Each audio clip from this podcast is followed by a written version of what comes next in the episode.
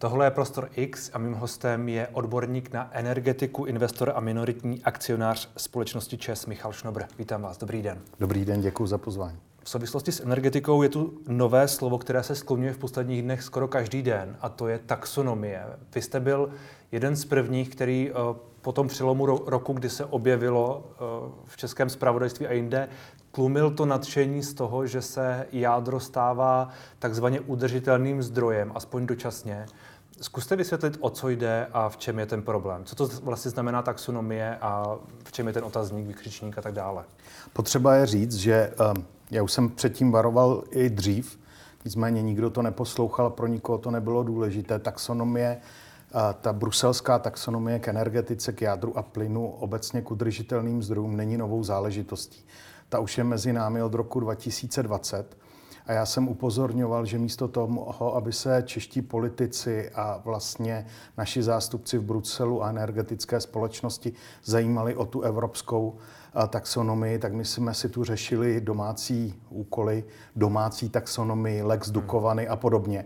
A bohužel jsme ty poslední dva roky v tomto směru uh, velmi zanedbali a ta taxonomie nám 1. ledna 2002 doslova padla na hlavu. 2022 pardon, 2022 doslova padla na hlavu. Hmm. A z těch prvních reakcí uh, nadšených politiků bylo naprosto zřejmé, že vůbec nechápou ten obsah, který vlastně přišel.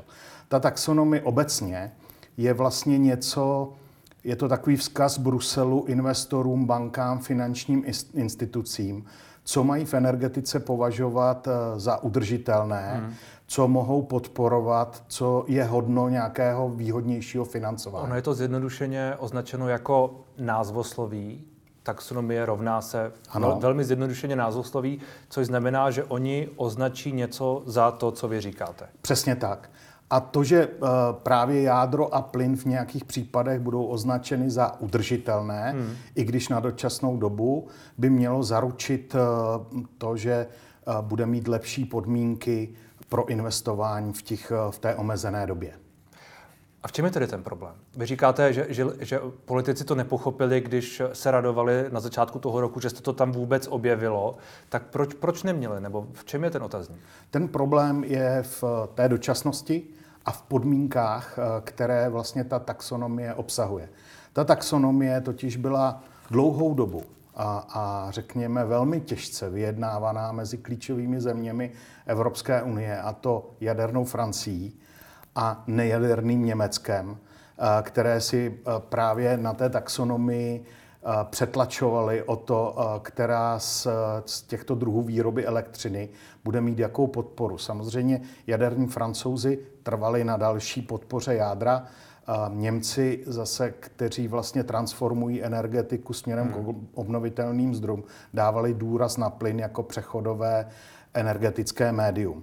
A z toho vznikly i vlastně podmínky, které teď přichází eh, do České republiky, což je například u jádra eh, hlubinné úložiště, u plynu je to povinnost eh, spalovat vodík a hmm. další hmm. bioplyn. Z 30% myslíš, že to, má, že to má být po tom roce 2026, kdy je nějaké to základní přechodové období, pak musí být 30% ten bio, bioplyn nebo, nebo vodík. Ale ano. to je údajně v našich podmínkách neúplně dosažitelné. Přesně tak. Je to velmi těžko dosažitelné. Na druhou stranu slyšel jsem už tady vyjádření lidí z české energetiky i z české politiky, že vlastně to není reálné ani pro Evropu, Evropskou hmm. unii. Ale tam já si myslím, že se docela mílíme, protože pokud si tohle vyjednali Němci, a tak si myslím, že, že ví, jsou vyjed... poměrně racionální. Že ví, co vyjednávali. A že ví, co vyjednávali. A ti, kdo říkají, že to není reálné pro Evropu, tak jsou v tomto trochu vedle. Možná, že tam je samozřejmě určitý kus nejistoty, mimochodem hmm. jako u toho jádra, ale toto samo o sobě ukazuje, že my jsme prostě zaspali. My jsme eh, do toho jednání vůbec nezasahovali. My jsme hmm. ani neobhajovali právě české teplárenství, které to může zasáhnout velmi významně. Hmm. A jak už jsem dos- řekl, doslova nám ta taxonomie teď spadla na hlavu. Hmm. Co se týče jádra, tak tam je ta podmínka rok 2050 a už hotové, jestli se nemýlím, to hlubinné úložiště, což je u nás jeden z, těch, jeden z těch problémů, ale asi ne poslední, protože my bychom, pokud se nepletu, měli už v té době taky mít úplně, úplně postavěno a dostavěno to případné eh, další jaderný blok například v Dukovanech. Protože kdyby se začal stavět po nějakém roce 2045 nebo později, tak už by nebyl považován za udržitelný. Tam je uh, ro, uh, limit pro ty stávající zdroje časový rok 2040 hmm. a pro ty nové zdroje vlastně získání stavebního povolení do roku 2045. Hmm. Uh, nicméně jsou tam další důležité podmínky, jako například notifikace jakékoliv hmm. investice do jaderné energetiky. Notifikace je schválení ze strany Přesně Evropské tak. unie. V té, v, tom, v té podobě, jak to vnímá Evropská unie, je to schválení a to to je taky jako poměrně zásadní podmínka, protože když musíte Brusel eh, v těchto věcech vlastně o cokoliv žádat, tak eh, to riziko a ten nejistota je hmm. poměrně hmm. veliká. Do jaké míry je tohle ještě uh, otevřené další negociaci, dalšímu vyjednávání? Já jsem slyšel nějaké hlasy i v souvislosti s tím, že to možná může být složité pro více zemí, že tři, zejména ta plynová otázka by mohla být ještě nějakým způsobem uh, upravena tak, aby ta pravidla byla méně náročná. Věříte tomu, že obě ty oblasti se můžou ještě nějakým způsobem zásadně měnit? Věřím, uh, že změnit se ještě můžou. Nevěřím žádné zásadní změny, protože, jak jsem řekl, byl to těžce vyjednaný kompromis mezi Německem a Francií. Věřím, že větší naději na změny má možná ta plynová oblast. Speciálně věřím, že my bychom mohli jako Česká republika prosadit nějakou výjimku nebo nějaký ústupek speciálně pro teplárenství, hmm. protože to je naprosto něco specifického, co vlastně v západní Evropě Eh, neexistuje, tam vidím nějaké šance, ale třeba s tím úložištěm jaderného odpadu, což je ten klíčový problém, proč Němci, Rakušani a další země říkají, že jádro nemůže být udržitelný zdroj, je vlastně ten nevyřeše, ta nevyřešená věc eh, jaderného odpadu, tak tam si myslím, eh, že moc ústupků neuvidíme. Hmm. Důležité je ale říct, že na jakékoliv změny je minimum času protože Evropská unie a státy Evropské unie už se v minulosti fakticky dohodly na tom, že nejsou schopni se vzájemně dohodnout. A proto pravomoce v tomto směru přenesly na Evropskou komisi. Evropská komise teď přichází s nějakým návrhem taxonomie a vlastně na ty připomínky je doslova pár dní. A, a Evropská komise může a nemusí přijmout. V každém případě pravděpodobně už v lednu tohoto roku, hmm. to znamená za pár dnů, finálně rozhodne.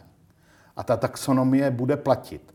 Vlastně uh, tak, aby ten návrh spadl pod stůl, uh, tak uh, to by muselo vlastně uh, neodsouhlasit uh, většina Evropského parlamentu.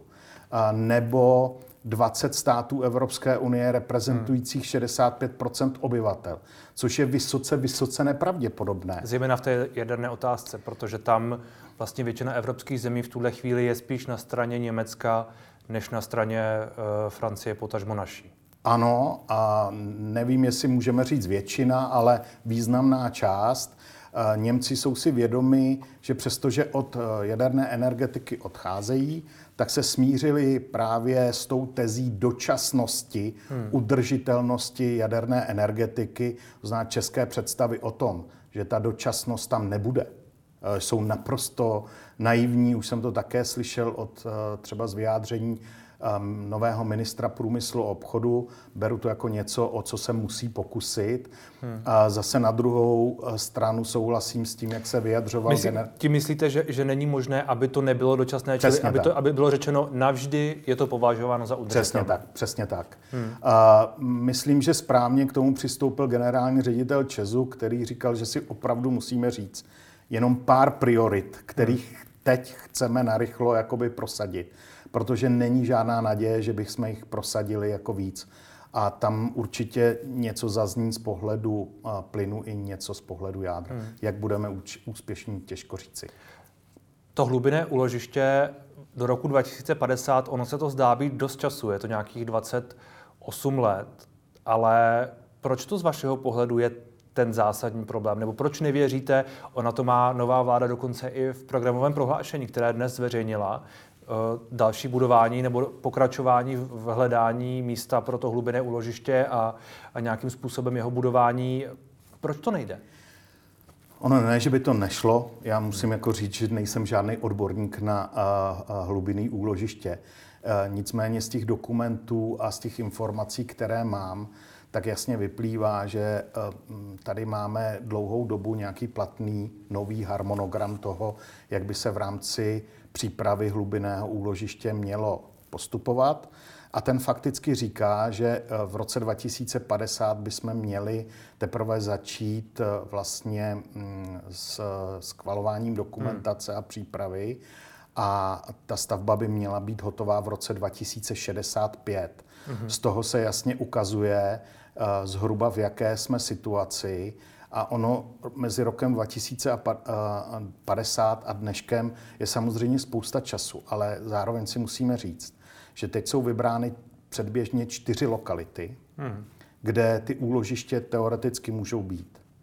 A neproběhly ještě žádné geologické, náročnější geologické průzkumy, které by potvrdily, hmm. že ty místa jsou opravdu vhodné. Ono je možná do- dobré zmínit, eh, to úložiště není jenom díra v zemi, kam se zakope eh, pár barelů s tím palivem a to se zahrabe a tím to končí, ale je to celá infrastruktura, je to prostě něco daleko složitějšího, co eh, logicky bude trvat delší dobu.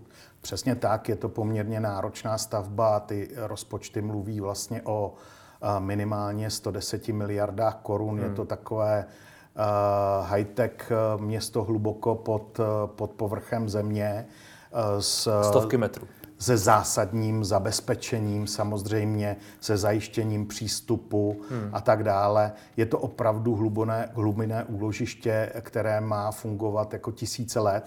To znamená, eh, je to jedna z variant, další varianty jsou a všichni v to zatím věří, i když ten pokrok je poslední desetiletí minimální, že se to jaderné palivo nakonec bude dát použít i dál, to vyhořelé jaderné palivo, protože značná část energie tam ještě je nadále ukrytá, ale tohle zatím neumíme, takže Uh, I současná vláda říká, že bude hledat další možnosti, hmm. čímž fakticky říká, že bude čekat na nějaký vývoj technologií. Ale současná vláda taky říká, že dál počítá s tím jádrem, že dál počítá s mixem jádra a obnovitelných zdrojů a že chce připravit podklady pro to, aby se rozhodovalo o další stavbě bloků jak v Temelíně, tak v Dukovanech. To je součást toho programového prohlášení. Co pro nás tedy to rozhodnutí uh, Bruselu, respektive Evropské unie v tuhle chvíli znamená? V každém případě, eh, ať budeme připravovat jadernou elektrárnu Dukovany nebo jadernou elektrárnu Temelín, tak to eh, znamená, že ta nová taxonomie přináší nové komplikace, nové rizika. Někdo tu investici bude muset provést, ta, ta, rizi, ta investice se stává rizikovější, hmm. protože jdete... Bude to dražší obecně. Vlastně jdete do situace, kdy úplně si nejste jist, jestli hlubinný úložiště bude, nebude, závisí hmm. to na dalších věcech. Ta taxonomie se po deseti letech může přehodnocovat, to hmm. znamená, může se stát, že po deseti letech ta jaderná energetika, tam vypadne. nebude termín 2045 a tak dále, hmm. vypadne, nebo naopak se třeba prodlouží. Hmm. Je, je to poměrně jako rizikové. Já jsem zároveň slyšel názor, že vlastně to je tak trochu jedno, protože tohle je sice všechno hezké, ale zároveň těm různým bankám, společnostem a tak dále nikdo nebrání v tom, aby ty peníze po, po, poskytly Česku nebo komukoliv na stavbu těch zařízení tak jako tak. To máte pravdu. Uh, taxonomie jako taková neříká definitivně neinvestujte do plynových zařízení energetických a jaderných. Nicméně ten, kdo se dneska ujal toho klíčového kormidla, uh, celého Green Dealu a ozelenění evropské energetiky už dávno není Brusel, ani bruselská politika, ani politika Evropská unie, ale jsou to investoři, hmm. finanční instituce, pojišťovny, banky a tak dále. A ty určují pravidla. A oni tady budou mít na stole taxonomii, a, a nikdo nemůže vyloučit, že se jim nebude chtít eh, do investic do jaderné a plynové energetiky, eh, pokud nebude eh, nebo bude mít ta rizika, že nebude udržitelná v budoucnu a tak dále. Takže to je něco, na co budeme muset si počkat další roky a to je ta obrovská nejistota. Ale zpátky k tomu programovému prohlášení vlády. Já souhlasím s tím, aby jsme připravovali projekty. Hmm. To je něco, co pravděpodobně minimálně u těch Dukovan bychom měli pokračovat. Určitě to vyzkoušet i v rámci toho Temelína, kde už mimochodem vlastně jsme poměrně daleko taky díky tomu předešlému tendru. Nicméně bavíme se o přípravě a to je i v tom programovém prohlášení. Ale rozdíl mezi tím, co říkám já a co říká to programové prohlášení, je to, že my nesmíme považovat tento jediný naprosto uh, výjimečný a silně rizikový moment naší energetiky považovat za ten klíčový. Protože se může stát, že tudy cesta opravdu do budoucna nepovede. Že se, myslíte tím, že se nesmíme spoléhat pouze na, jed, na jádro a pouze na v tuhle chvíli tedy na Dukovany v podstatě. Přesně tak a my se tady bavíme, mimochodem v tom programovém prohlášení je, že Česká republika by měla skončit s uhlím v roce 2033. Ano. I kdyby jsme se přetrhli, tak žádná nová jaderná elektrárna nebude stát ani v roce 35, ani v roce 36. Hmm. Možná, když by všechno hodně dobře šlo, v roce 2040. To znamená, už teď víme, že uhlí rozhodně nenahradíme jádrem. Hmm. Budeme muset hledat nějaké jiné způsoby. A pokud v následujících pěti, deseti, 15 letech budeme investovat do jiného druhu energetiky tak, aby nahradil eh, právě uhelnou energetiku, tak je otázka, v jaké pozici pak bude právě ta jaderná energetika, která by měla přijít až 5, 10, 15 hmm. let jako poté, jestli pro ní ještě vlastně bude místo. Hmm. A ono je velký problém v tom, že to jádro je nesmírně technologicky, finančně, ale hlavně časově náročné. A když chcete investovat do tohoto peníze, tak vlastně ten, kdo je investuje, musí dělat všechno proto, aby v úvozovkách zničil tu zelenou trávu zbytku energetiky. Ta nesmí jako vyrůst, protože hmm. jakákoliv lepší technologie, rychlejší, levnější a tak dále, by to, tu jadernou energetiku ohrozila. Hmm. A mohlo by se stát, že by nám někde v polích uh, zůstala nedostavěná jaderná elektrárna, jako se stalo Američanům v roce 2017, kde zkrachoval projekt Westinghouse a to by bylo pro naší energetiku eh, velmi velké neštěstí. Takže s tímhle bychom měli jít velmi opatrně. Současná vláda i vzhledem k politickému mandátu, který je vždycky krátký, hmm. by jsme se měli soustředit v energetice, co udělat za pět let, co udělat do pěti let, do deseti let. A ano, připravovat uh, uh, projekty jaderné elektrárny, ale s tím, že se může stát, že ve finále nebudou realizované. A co by tedy měla tahle vláda nebo i ta další, ale teď je to tahle, co by tedy měla podle vás dělat jinak?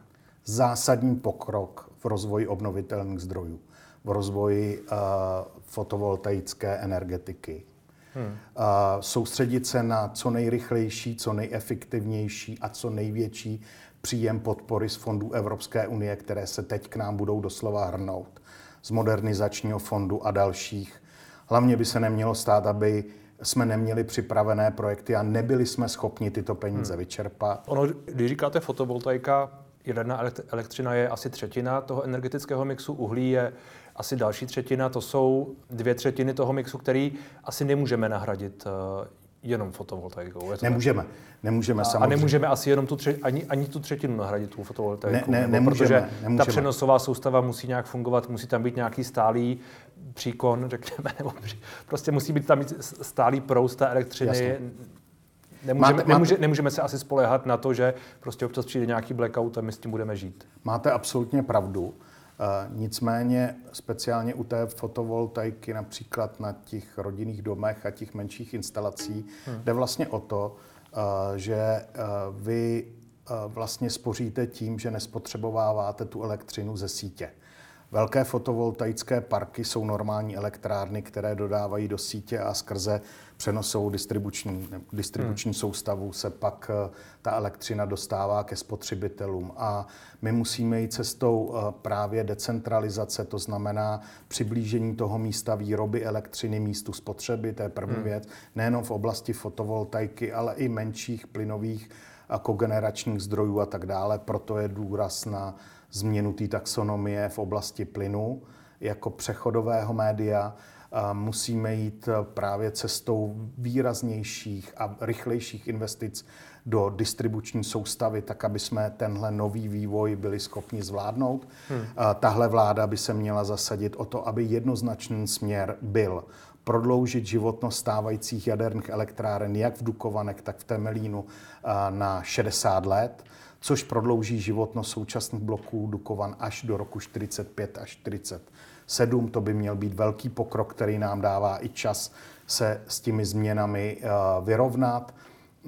Určitě další směr je sledovat vývoj v oblasti malých jaderných elektráren, hmm. protože to je něco, na co nečeká jenom Česká republika, ale fakticky celý rozvinutý svět. Ukazuje se, že stavět ty mamutí jaderné elektrárny je velmi komplikované, zatímco v minulém století eh, jich Evropa postavila doslova stovky, tak eh, posledních 20 let eh, Evropa nepostavila skoro nic nedostavěných je jejich pár. Jediný, který byl pořádně dokončen, je z roku 2003 a je to český Temelín, hmm. který ale vznikal vlastně už za dob socialismu uh, původně. Takže uh, tady k žádnému zázraku, že by se najednou zase začaly stavět desítky velkých mamutích bloků nedojde a už vůbec ne v České republice. Hmm. Uh, takže my bychom se měli soustředit na nové technologie. No a pak zlom samozřejmě v tomhle může přinést schopnost nějakého skladování elektřiny, ať už ve formě baterie nebo jiných jako technologií,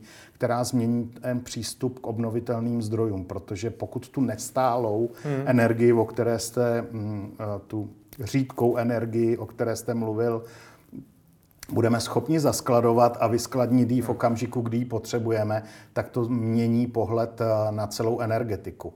A to, co je podstatné, Německo se do tohoto vrhlo bezhlavě, hmm. v podstatě za jakoukoliv cenu. Hmm. A důležité je, že uh, oni pravděpodobně tuto transformaci energetiky provedou. Není vůbec důležité, jestli to stihnou do roku 2030, 35 nebo 40, ale udali směr. A tím změní celý energetický trh Evropy, hmm. změní tím i cenotvorbu elektřiny. A nám se paradoxně může stát, že v té době, za 15, 20, 25 let, bude cenotvorba a energetický trh úplně jiný. Cena elektřiny výrazně levnější, protože budou převažovat obnovitelné zdroje bez povinnosti platit emisní povolenky. Hmm. A nám tu v Česku vyroste mamutí uh, jaderný blok, který ale zaváže dnešní děti a dnešní mladé lidi uh, k závazkům. A je jedno, jako, jestli jako spotřebitelům nebo daňovým poplatníkům uh, na dlouhé desetiletí do budoucna to je právě to riziko, o kterém bychom měli zauvažovat speciálně my jako hmm. země sousedící a geograficky zaříznutá do Německa. Máte pocit, že ta cesta, kterou jde Německo, že, že je tu nějaká možnost pro nás, nebo že by pro nás mohlo být i výhodné, kdybychom se jí nějakým způsobem vydali také, že, že můžeme nějakým způsobem uh, kopírovat ten model, že, že ty, ty investice, které tam jdou, z, z naší strany můžou být podobné? No, to je správná otázka, protože tahle doba, kdy my jsme si měli uvědomit, že je to pro nás obrovská výhoda být sousedem Německa, tady byla před deseti a pěti lety. Hmm. A my jsme místo toho vlastně Německo a jejich energetickou politiku zesměšňovali. Což se děje doteď. Což se děje doteď, jako nereálnou, nemožnou hmm. a, a tak dále. A vlastně jsme si dál prosazovali tu, tu, ten svůj koncept energetiky, ale eh, nevnímali jsme, že jsme už 15 let členy Evropské unie, že nemáme eh, ty rozhodovací možnosti, jako jsme měli před vstupem do Evropské unie, že v energetice sice máme volnost energetického mixu, ale díky tomu, že vlastně mm, jsme závislí na rozhodnutí Bruselu a fakticky Eh, německé vlády a německé energetické politiky a německé cenotvorby, hmm. tak vlastně tohle samotné nám nedovoluje si uplatňovat vlastní nároky na energetický mix a tím se dostáváme trošku do izolace. A teď uh, ta taxonomie je vlastně taková první strážka hmm. uh, s tou realitou, která může velmi rychle ten pohled změnit. Ono jsme se toho dotkli tím vodíkem.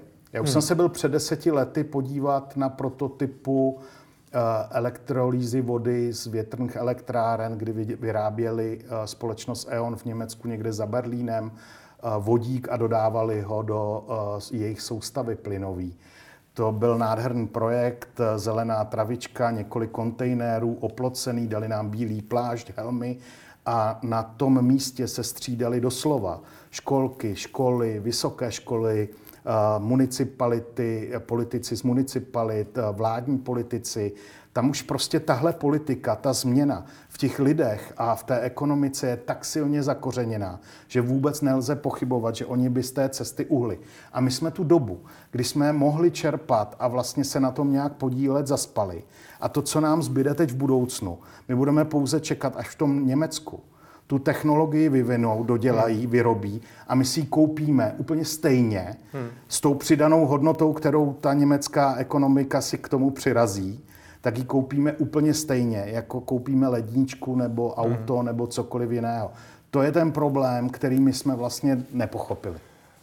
Nepochopili jsme problém. Je to, opakovaně tu zaznívá, že jsme zaspali, ať už při tom vyjednávání té, té taxonomie nebo při tomhletom eh, energetickém přerodu, nebo jak tomu chceme říkat, eh,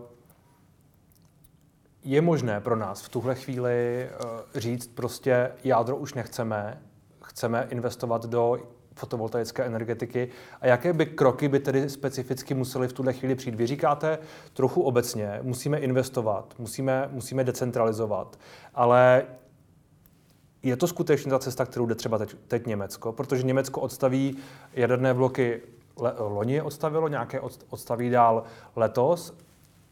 My asi nezačneme stavět během pěti let velké fotovoltaické nějaké jako e, plány, které by to vynahradily, čili co můžeme jakoby specificky dělat?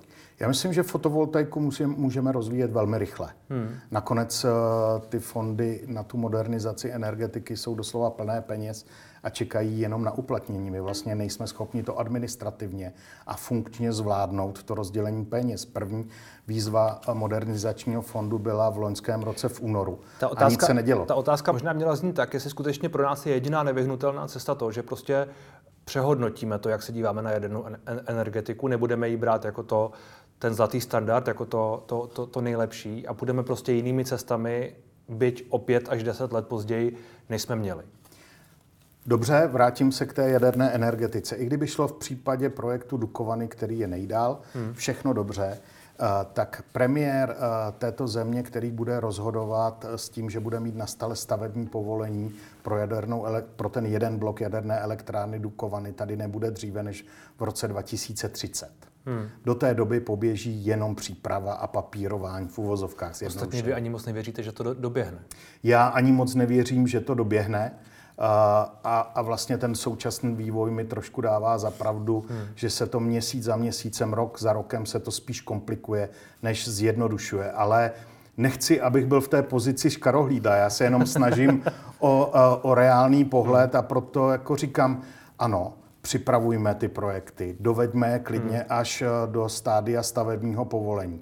Doveďme je do toho, ať ten uh, premiér, ať to bude kdykoliv, má možnost se rozhodnout jít touto cestou nebo nejít touto cestou. Ale my na to nemůžeme vsázet všechny hmm. karty v té místnosti. Hmm. My se musíme vydat i jinou cestou a teprve v budoucnu se ukáže, jestli ta, ta velká jaderná energetika je to správné. A to, co nás čeká teď nejblíž, tak s českou energetikou nějak zásadně nezahýbe. My tu dál budeme mít uhelné elektrárny, je hmm. otázka, jestli je budeme mít do roku 2033 nebo ještě déle. Budeme tu mít ty stávající jaderné elektrárny. Naštěstí díky eh, historickým základům české energetiky jsme na tom pořád velmi dobře. V tomto smyslu dokonce nadále ještě energii, eh, elektřinu exportujeme. To znamená, máme z čeho brát. Můžeme dokonce v průběhu času zatím odstavovat některé ty nejhorší, nejšpinavější uhelné elektrárny. Takže máme velkou výhodu proti mnoha jiným zemím v Evropě, ale už teď uh, víme, že jednu věc jsme udělali špatně. Například 10 let jsme nehnuli v oblasti obnovitelných zdrojů. Poslední větší solární instalace jsou tady z let 2009-2020, uh, pardon, 10. 10. V loňském roce jsem si nedávno přečet, že to bylo 60 zhruba megawatt instalovaného výkonu. V těch dvou letech před deseti lety to bylo 2000. Hmm. To je jenom jako pro srovnání. A my potřebujeme teď velmi rychle investovat, zvlášť když ten rozdíl mezi těma solárama před deseti lety a teď je v tom, hmm. že tenkrát si je investoři zainvestovali sami a stát jim přislíbil výkupní cenu. Tím zajistil rentabilitu. Teď se jde právě úplně jinou cestou, že stát Evropská unie chtějí podpořit tu investici na počátku, to znamená, ona by neměla zatěžovat toho spotřebitele, hmm. to znamená, může to generovat úplně jiné ceny elektřiny. Takže ta česká energetika se v následujících deseti let nezmění. Budeme mít nadále uhlí, budeme mít nadále jádro a musíme vlastně si otevřít všechny cesty pro to, aby jsme dokázali hmm. za nějakých deset let reagovat na to, pokud se změní taxonomie, pokud se změní přístup k jádru, pokud se mě, e, změní přístup plynu. Velký průšvih je české teplárenství. Hmm. To je snad věc, která se v rámci té taxonomie e, podaří nějak změnit, protože mnoho těch tepláren se může dostat díky té taxonomii do velkých problémů. Když se podíváme na ceny energií, které rostly mění se prakticky každým dnem, protože teď, jak jsem sledoval ceny, ceny plynu, tak to je uh, jednou nahoru, jednou dolů podle toho, jestli se zrovna asi bojuje v Kazachstánu nebo co se kde, co se kde děje. Co čekat od tohoto, od tohoto roku dál? Máme se zvykat na to, že ceny už prostě budou vysoké, ať už jde o elektřinu nebo, nebo plyn, nebo jak to vidíte? Nepochybně. Nepochybně, a my když jsme tady byli, nevím, naposledy před půl rokem, asi tak, ano. A, tak a, vlastně ty ceny byly ještě poměrně nízké. Já už jsem tenkrát sázel. Ale vy jste, vy jste tehdy varoval před tím, a, že, že to půjde nahoru. Že ty ceny budou vysoké. Ono, vlastně, když se podíváte pět na zpátek, tak my jsme si tady zvykli, Eh, na velmi na období, kdy ty ceny zase byly úplně opačně, extrémně nízké. Hmm. Eh, cena elektřiny byla na úrovni 20 eur, eh, cena plynu byla 12 euro za megawatt hodinu. My jsme si tady užívali doslova energetickou nirvánu. A teď se to velmi rychle obrátilo. Ani já jsem nečekal, že k tomu obratu, ať jsem si myslel, že ceny porostou, že dojde tak rychle. Pravděpodobně rok 2022 se stane absolutním extrémem. Hmm. Uh, nicméně očekávám, že už pro roky 2023 a 2024 uh, cena plynu bude výrazně nižší. Nakonec uh, já to neočekávám, já se koukám na forwardové křivky hmm. na trzích a zatímco cena plynu pro rok 2022, a teď pozor na to srovnání, mluvil jsem o 12 eurech, teď byla vysoko nad 100, hmm. byla v některých měsících i 300 euro a tak dále, tak už klesá. Pro rok 2023 eh, se obchoduje poslední týdny někde mezi 40 a 50 eury pro rok 2024 na úrovni 30 hmm. eur a já stále věřím, že to ještě bude o trošku níž, jakmile poleví geopolitický tlaky kolem Ukrajiny, Nord Streamu 2 a tak dále, což by mělo dodatečně mít vliv i na cenu elektřiny, hmm. která by taky mohla nakonec klesnout, už ne tak výrazně, protože tam určitou úroveň ceny elektřiny bude právě povolenka CO2 na trhu EU ETS která, eh, která bude hrát v následujících pěti letech určitě poměrně velký význam. Takže ano, zvykejme si na to, že cena elektřiny a cena plynu se v následujících letech rozhodně nevrátí na to období, kdy jsme ji měli extrémně jako levnou a může zůstat na poměrně vysokých úrovních eh, i do budoucna. Já si myslím, že třeba například pro elektřinu ten nový normál může být někde mezi 80 a 110 eury hmm. za megawatt hodinu, zatímco před rokem nebo dvěma ta cena se pohybovala mezi 40 a 50 eury za megawatt hodinu. Čili asi na dvojnásobku. Zhruba na dvojnásobku. Když uh, nicméně říkáte, že tento rok... mluvíme ale o silové ceně elektřiny. Hmm. Nemluvíme o ceně elektřiny pro spotřebitele. Protože to je pak navýšené o různé ty poplatky, provozní náklady a podobné věci. Říkáte tedy, že tento rok bude extrémně drahý v úvozovkách, eh, že, ty energie prostě budou extrémně drahé, ale pak se to nějakým způsobem ustálí a uh, roli možná bude hrát i ten vývoj v Německu a, a obecně, jak, jak moc se vyrovnají všechny ty státy s, tím, s těmi změnami. Ono je tady zajímavé, že vlastně rokem 2022-2023 se otevřelo i v české energetice takové okno teď mluvím o spotřebitelích, je poměrně velká část spotřebitelů, jak v oblasti fyzických osob, to znamená drobných spotřebitelů, tak firm, která si zajistila levné ceny elektřiny i na tyto hmm. roky. Hmm. To znamená, budeme tady mít významnou část trhu, která i v těchto dvou letech bude mít extrémně levné ceny elektřiny i plynu. Pokud mají dobré ty kontrakty z minulého Potom, roku. Pokud mají zafixované dobře kontrakty a udělali to třeba ještě na jaře 2021. Hmm.